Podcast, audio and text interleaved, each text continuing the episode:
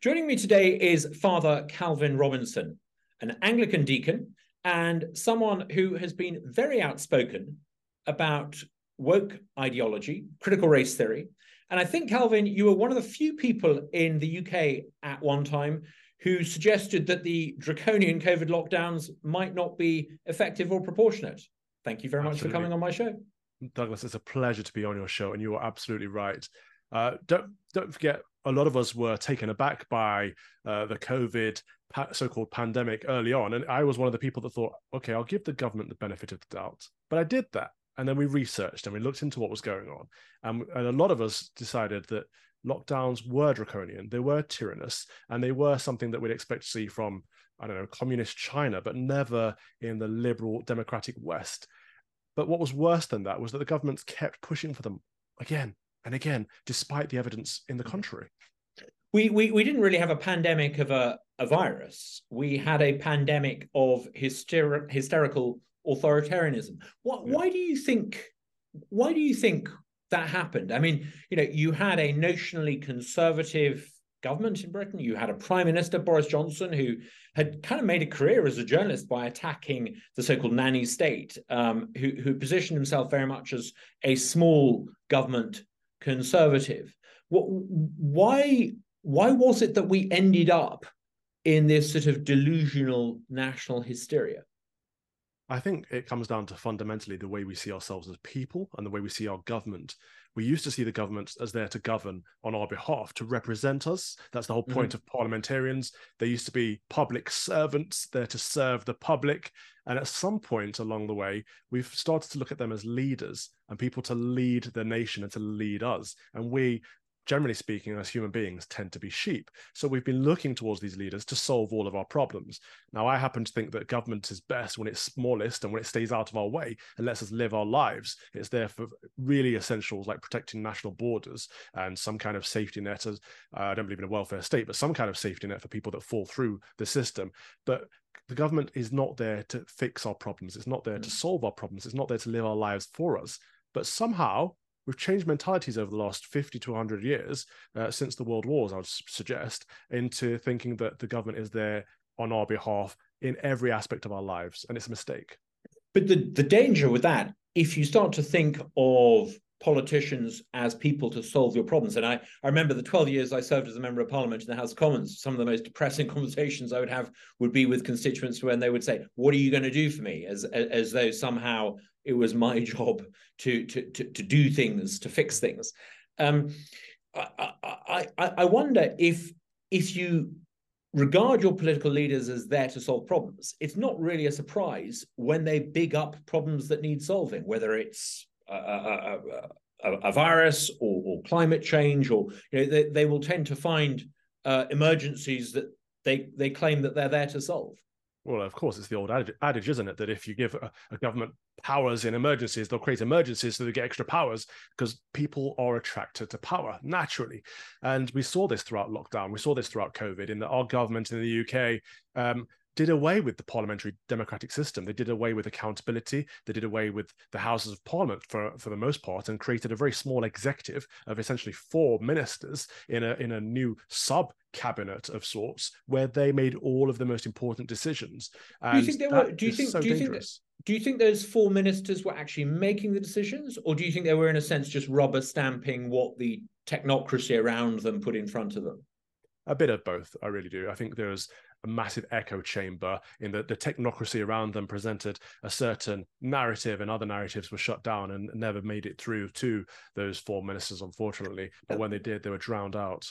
One of the things that's never really been properly explored is the role of human rights legislation and judges in all of this. I, I remember for many years before the COVID pandemic being told that the human rights judges and the human rights legislation and the human rights uh, body of rulings existed in order to ensure that individual liberties were protected against arbitrary government. And the most extraordinary thing then happened during COVID, not a peep out of any human rights lawyer or, or, or campaign group or judge that I can think of.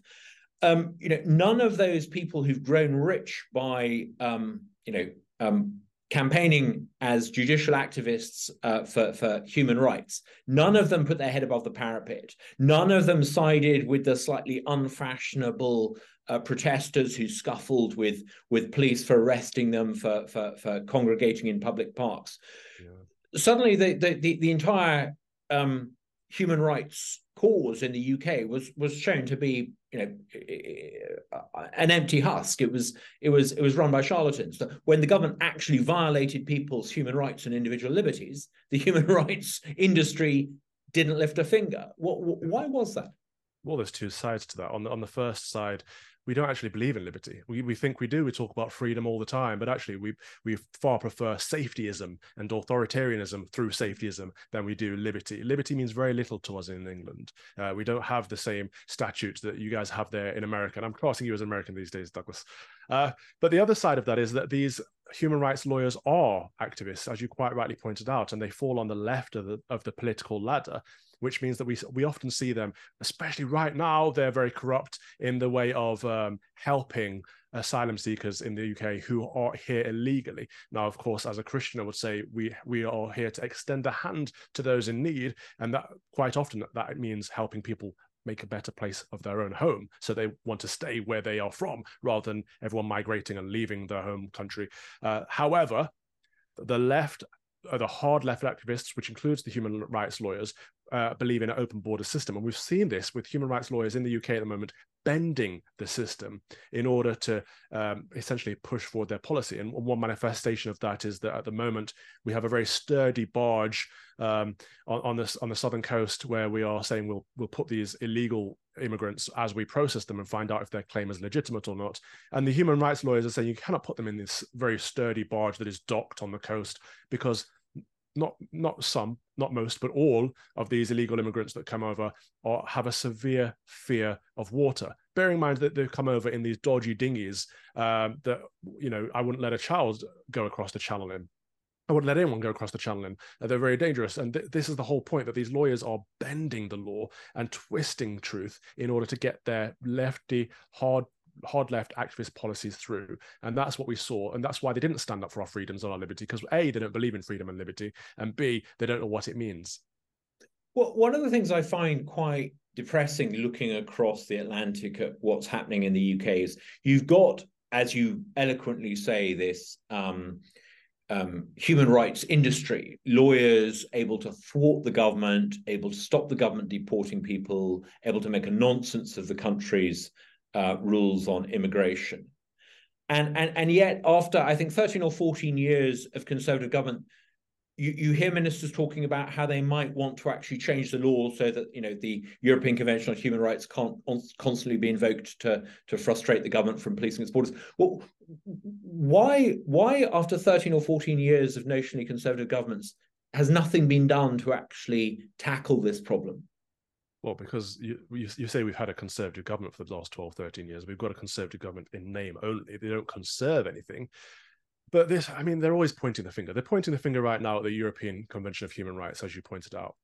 Uh, I'm not a big fan of the EU, as you know, as part of Team Vote Leave. I, I voted to leave the European Union. However, the human the European Convention of Human Rights is there to protect some of our human rights and can be used in a good way uh, and and throwing the baby out with the bathwater would be a mistake because I don't trust mm. the the English government, I don't trust the United Kingdom government to put in a better bill of human rights for the British people at the moment. That's a sad state of affairs because if you look at the the law that they're saying is being used against us by these activist human rights lawyers, it's actually a law that is supposed to protect people from modern day slavery. Now, we of course want people to be protected from modern day slavery. So, what we need to do is prevent these activist lawyers from manipulating this law, make the law explicit and make it clear. And if these lawyers are following the letter of the law but not the spirit of the law, then something needs to be addressed there rather than actually getting rid of the law entirely.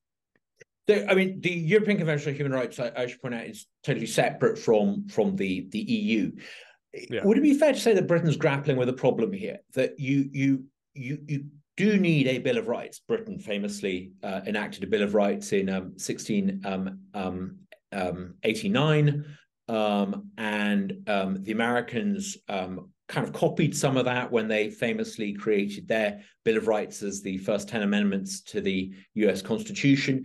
You, you could almost say that the problem Britain has is that it, it doesn't have anywhere written down a, a charter of fundamental rights like the United States Bill of Rights. It's got this sort of um, um, post Second World War European Convention. Do you think there's an argument for saying that it should adopt, in effect, the United States Bill of Rights? These days it's possible but i think our system is very different. We you know we come from a common law approach of everything is legal unless it's explicitly outlawed and that's that's the way that the englishman used to live his life. An englishman's mm-hmm. home used to be his castle and the government was separate to that. But now we do have a system where everything has to be laid out in the law what you are allowed to do what you're not mm-hmm. allowed to do. And our constitution has always been unwritten for the reason that we're always, we've always assumed that we have rights uh, and those rights should be protected without being explicit. But now we've come to a point where actually I think the American approach is superior because people aren't respecting our rights unless they see what they are written down. I was horrified the other day to discover that back in back in the old country, back in the UK, there's a government regulator that oversees the press, and it is currently drafting guidelines to regulate how newspapers report on things like transgender issues. And I think, goodness, thank goodness I live in a country that has a a, a, a, a, Bill of Rights, you know, a First Amendment. Um, it is quite extraordinary that in this day and, again, complete silence from the um, human rights industry in the UK. Where are people saying that this is an outrageous infringement upon individual liberty? It's going back to a, a, sort of pre-modern idea that the state licenses printing presses almost, and it's happening. And and and none of the people who profess to be um, on the side of liberty and righteousness seem to be doing anything about it. It's quite extraordinary. No, thank you for pointing that out because a lot of people don't realize that. We do have a quango called Ofcom who essentially regulate the press. It's supposed to be voluntary, but it's not, of course, and it's a government, an arm's length approach from the government. But what we saw throughout COVID is that Ofcom said to uh, broadcasters and newspapers, it said to the, the entire media, you are not allowed to question or undermine public health bodies. Mm-hmm. Now that that mm-hmm. word question was in there very explicitly. And that's so dangerous. The the freedom of the press should be there to question everything that anyone does, especially public health bodies and the government. Mm-hmm. But Ofcom said you cannot question the public health bodies on decisions related to COVID, which meant that we couldn't really have a proper open conversation about COVID, the, the virus itself, if it even existed, what it was, was it a cold, was it a flu, did it was it was it anything? Um, we couldn't have conversations about the vaccine, how, what, how was it tested? For how long? Had it been tested at all? Um, how did the how did the chinese happen to come up with a with a prototype that they were able to pass on to these american companies in such a short amount of time? mm-hmm. um, was there gain of function research done? We couldn't ask any of these questions. I couldn't even ask about ivermectin which seemed to be working in other countries. Couldn't have mm-hmm. a conversation about it because ofcom would clamp down on us. And that is not a free press. And you're right, your First Amendment and your Second Amendment actually are fundamental human rights that I think every country should have. I, I want to, if I may, um, move on to the subject of, of critical race theory. Um, I I'm talking to you from a republic that is home to people from pretty much all over the planet. Um, on uh, Thanksgiving and July the Fourth, um, hundreds of millions of Americans celebrate the fact that, um, however they or their ancestors got here, that they're here, and that being in the United States gives them um, a, a, something in something in common.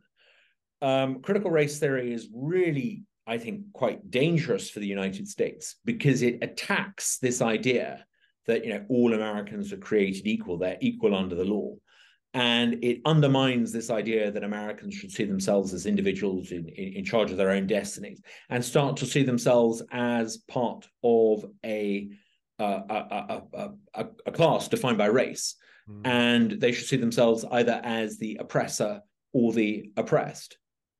Yeah, absolutely. And you know, we often hear people say things like, "Well, Great Britain was founded by or built by immigration, and it's an immigrants' nation." Uh, no, it isn't. Britain is, is a nation of Brits. However, America was built by immigrants, quite literally, and it's something that you should celebrate because it is a melting pot of of people, and it doesn't matter what skin color you have, doesn't matter what race you are, doesn't even matter what religion you are for the most part. In America, you are just American. And that's something you can all gather in unity under the American flag. That is to be celebrated.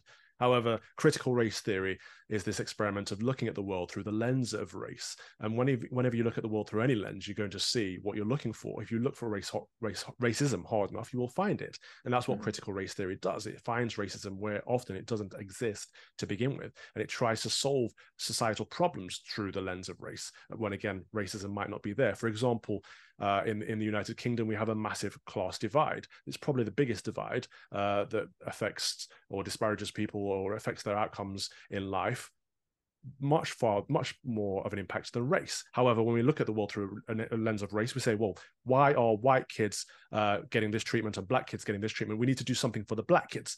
Rather than looking at the data properly and I, as a former educator myself i'd say it's the working class kids that are suffering in our education system. Let's help all working class kids. Let's address that issue. That addresses both the black kids and the white working class kids. Because at the moment, all we're doing is focusing on the ethnic minorities, and the white working class kids are at the bottom of the league tables. And that's because we are not we're not able to address them or help them because they are white, and that is seen as privileged. Critical race theory teaches that white people are inherently privileged, no matter your class, no matter your background, no matter your wealth status, and black people and ethnic minorities are inherently oppressed again no matter your religion your wealth or anything like that and that is wrong it's a lie we all know it to be a lie but they perpetuate this to the point that they make it exist they make it happen if you teach young black kids if you tell them often enough you are held back you are oppressed this this system is racist that you live in. We are an institutionally racist country. You cannot achieve success in life. You will not do anything with your life.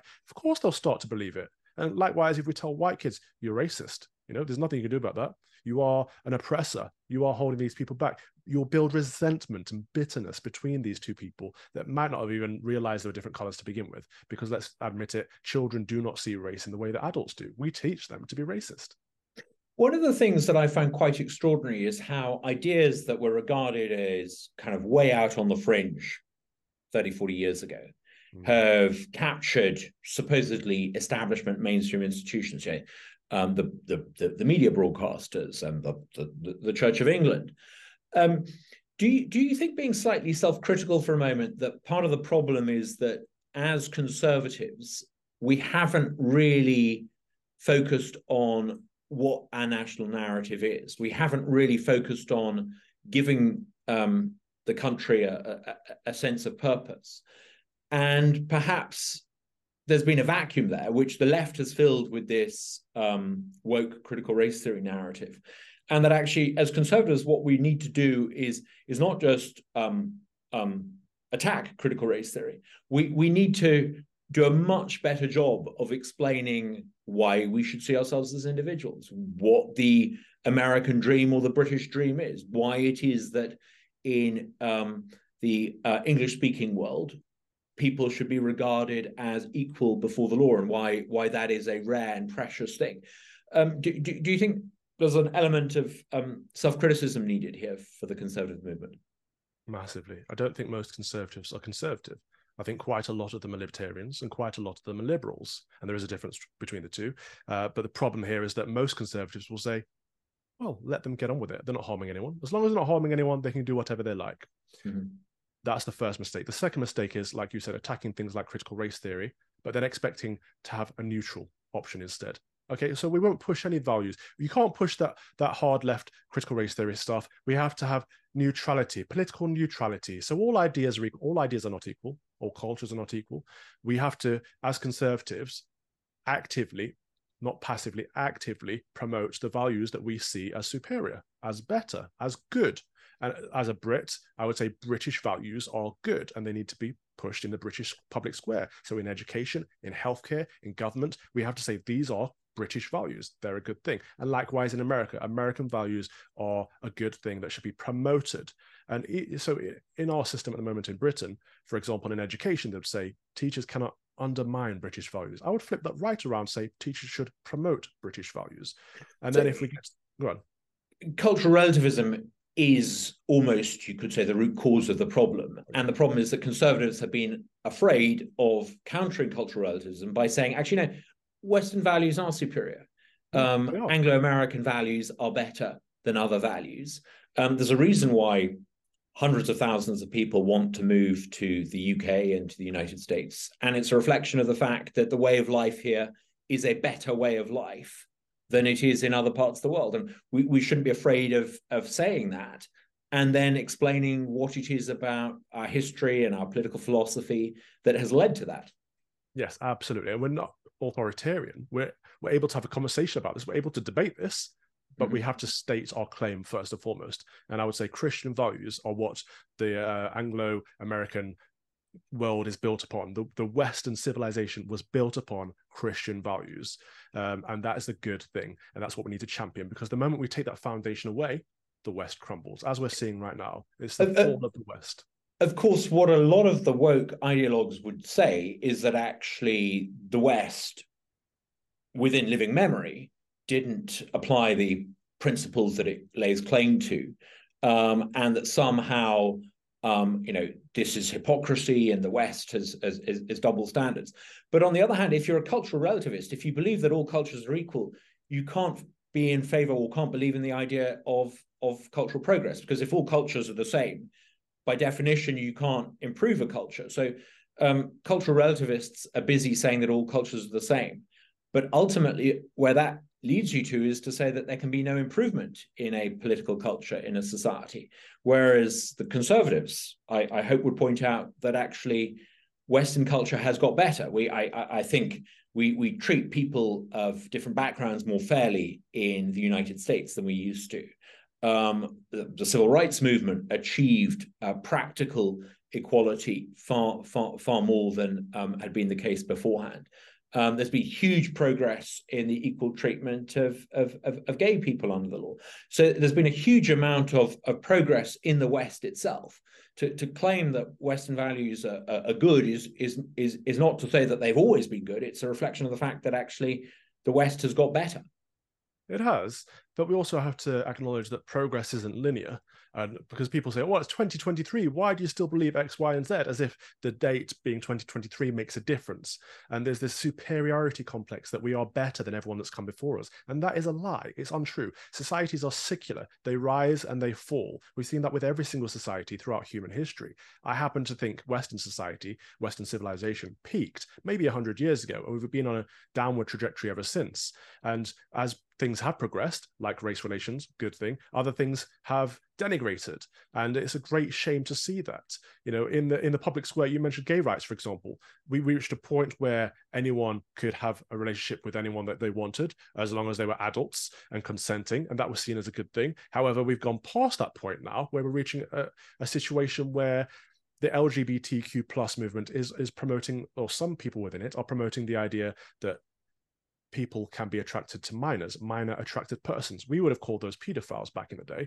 And the whole gay rights movement would have, said, would have said we want nothing to do with that. That's completely separate to what we're talking about. We just want to, to love men loving men and women loving women, nothing to do with children. But we've gone too far in the other direction. Yeah, I, I, I, I do wonder if some of the radical transgender agenda in the United States might actually weirdly harm the advances um, in equal treatment for gay people made over the past 30 or 40 years. Um, it's it's a bit it's it's it's rather worrying. Just just finally, I just want to end on a on a thought. We know that not all cultures are the same. We know that some ways of life are better than others. We know that the Western way of life has seen significant progress. Mm. What do you think in a hundred years' time people might look back on and say in 2023 um, we we got wrong. We you know, are there things we're doing today, accepted norms today, that in future you think people will look back on and say, how on earth did they put up with that? Our accepted our accepted norms are so transitory at the moment that I don't even think what we believe to be normal now will be believable in five years' time. Never mind a hundred. In a hundred years' time, they'll look back and say that was the clown world. That was the crazy era where they didn't know what a woman was, and at the yeah. same time, they thought men could become women.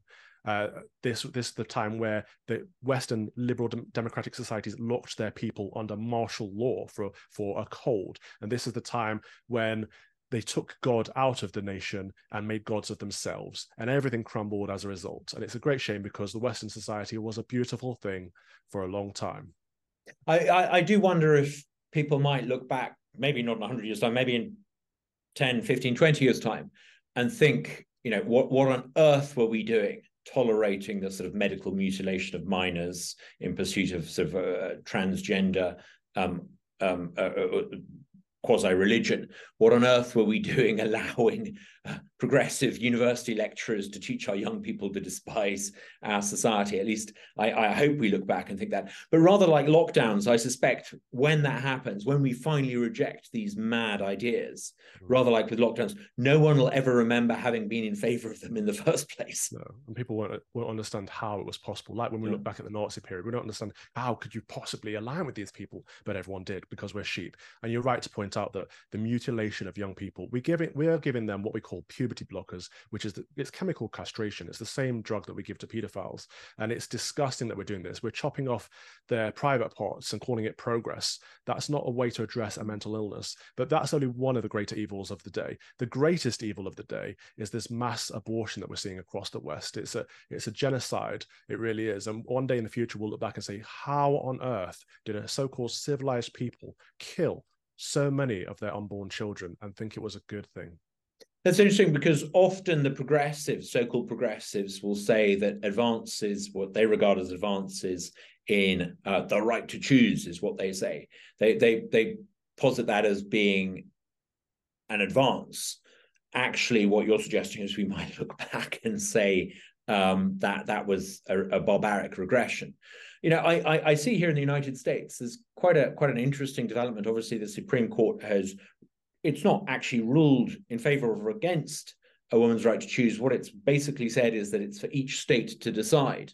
Mm-hmm. And so I think what we're now going to see in America is a fascinating competition between systems competition between the liberal states that sort of say, you know, pretty much anything goes, and those um, like many of the southern states that say they don't be fascinating fascinating to see how opinions shift in the as different states as the consequences of that become more evident the thing I pray for for the United States is that they remember that they are United States again. It's not a mm. country, it is a collection, a United States. And each state should be competing with the other state and they should be doing better. And actually, we, we are seeing some of that. We're seeing as the left destroy California, people move out of California to Texas and Florida and look back and think, what did yeah. we do? And hopefully they'll learn from that.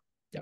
Yeah. The, the, population decline in Mississippi that had been happening for uh, uh, as long as anyone can remember has now stopped and is going into reverse. Uh, we're not yet quite attracting the numbers that Tennessee and Florida and Texas are attracting, but we're we're we're not far off. So yeah, no, there's much much truth in what you say. Um, Calvin, thank you so much for joining me today. Um, it's been wonderful having you on, and um, best of luck. Thank you very much. God bless you.